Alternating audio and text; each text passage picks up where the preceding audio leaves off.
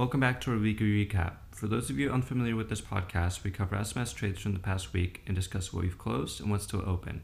Stocks are highly risky. None of what we say or write should be perceived as advice.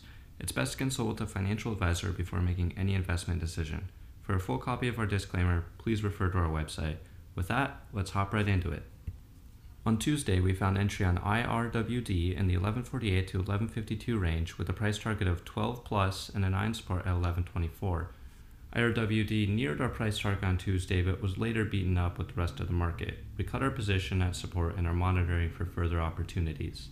On Wednesday, we found entry on ATRS in the 338 to 341 range with a price target of 375 plus and an eye on supports at 335 and 318.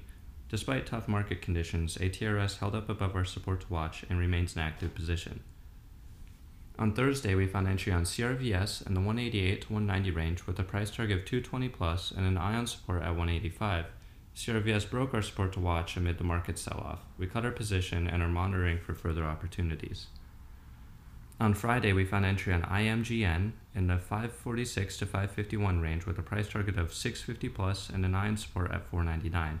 IMGN held up above our support to watch and remains in active position.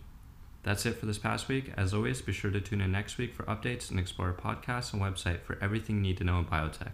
Good luck this week, and as always, let's get this bread. MS Money Moves and its affiliates are not registered financial advisors. Our content should serve as educational material to help you conduct due diligence and research. Content is not a directive or recommendation to invest in any security. We reserve the right to buy or sell any security for ourselves without any notification except when required by law. We are not responsible for the action of our affiliates. Investment theses may change due to the variable nature of the securities market. Because of this, there is great risk when investing in stocks and options, which can result in capital loss. Everyone should conduct their own research and due diligence before making an investment decision. We recommend you consult a financial advisor regarding any investment action.